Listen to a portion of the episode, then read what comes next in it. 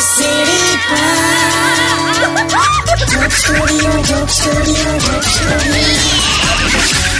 welcome back radio city joke સ્ટુડિયોમાં આપનું સ્વાગત છે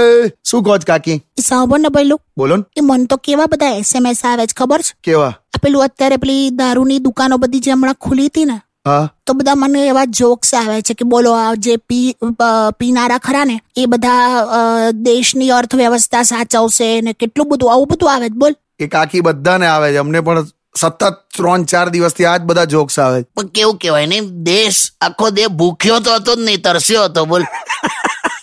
એના કરતા ઘરે છાનામાના ચા પીતા હોય તો ચા તો એનથી ડેન્જર કેમ એવું કહો છો આપડે પેલો નીતિન નહીં નીતિન એ એનઆરઆઈ છે હા તો નીતિન પાસે પેલી પરમિટ છે બધું લઈ શકે એમ હા, ખ્યાલ આવી ગયો તો નીતિન હમણાં મને કે કે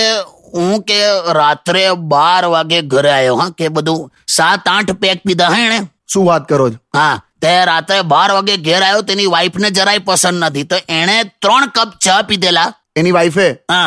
ત્રણ કપ ચા પીને જાગતી આમ રાહ જોતી હતી કે આવા દે નીતિનને એમ અચ્છા જેવો નીતિન આવ્યો ને એની વાઈફે શરૂ કર્યું માય ગોડ કાં તો તમારી રીત છે આમ તેમ ફલાણું ઢીકણું કરીને આખું ઘર માથે લીધું હા હા તો નીતિન મને શું કે ખબર જોયું કાકા મેં એક વસ્તુ શોધી કાઢ્યું શું કે આઠ પેક પીધા પછી પણ હું ચૂપચાપ બેસી રહેલો પણ આને ત્રણ કપ ચા પીધી તો આટલું માનસિક સંતુલન એનું ગયું એટલે ચા વધારે ખતરનાક છે એમ કે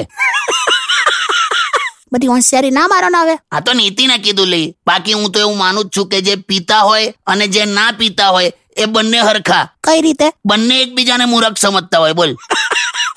સ્ટેડિયમ વિથ કિશોર કાકા only on radio city ninety one point one Radio